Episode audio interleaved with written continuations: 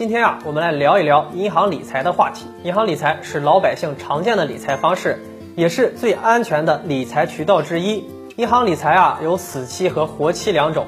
一般活期利息都很低，死期呢，也就是定期存款，利息啊要高一些。很多人呢也愿意去存定期理财，那么有几个月的，也有三五年的。存的时候啊，这个时间越久，利率也就越高。但是有关定期理财有一点，大家一定要注意了，那就是如果定期存款一旦到期的话，大家一定要记得把它及时取出来。那为什么这么说呢？第一，把钱取出来啊，重新存，利率更高。银行存款到期之后啊，是不会自动给你约定转存的。那么按照活期计算，约定转存的转存利率呢，按照银行挂牌利率计算，也就是啊最低的利率标准进行执行的。所以说，即使是到期之后啊，再次存入银行，最好啊也是取出来之后重新存。银行的利率是可以浮动的，取出来之后啊重新存，利率可能会更高。第二个。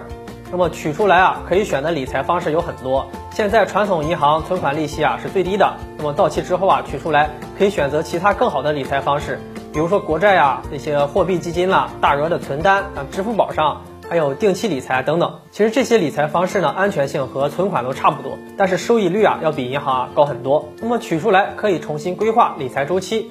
定期存款呢有一个弊端，就是灵活性太差了，一旦不到期取出来的话呢，就按活期计算。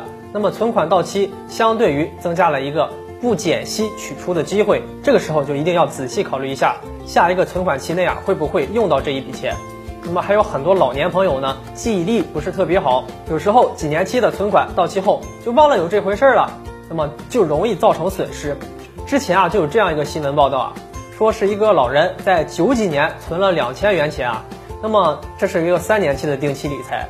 之后他就给忘了，结果二十年后啊才想起来。那大爷本以为这么久，那利息应该很高了，没想到去银行取钱的时候呢，发现才有两千多块钱。原来大爷存的这个定期存款到期之后呢，没有办理这个约定转存呢，就一直放在那里，按照活期的利息啊是特别低的，所以大爷也是有苦说不出啊。那么九几年的两千块钱可比现在值钱多了，所以大家存时间较长的定期理财的时候啊，一定要注意到期呢要及时的取出来，或者是约定转存，要不然呢就亏大了。好了，本期节目啊就和大家聊到这里，我们下期节目再见。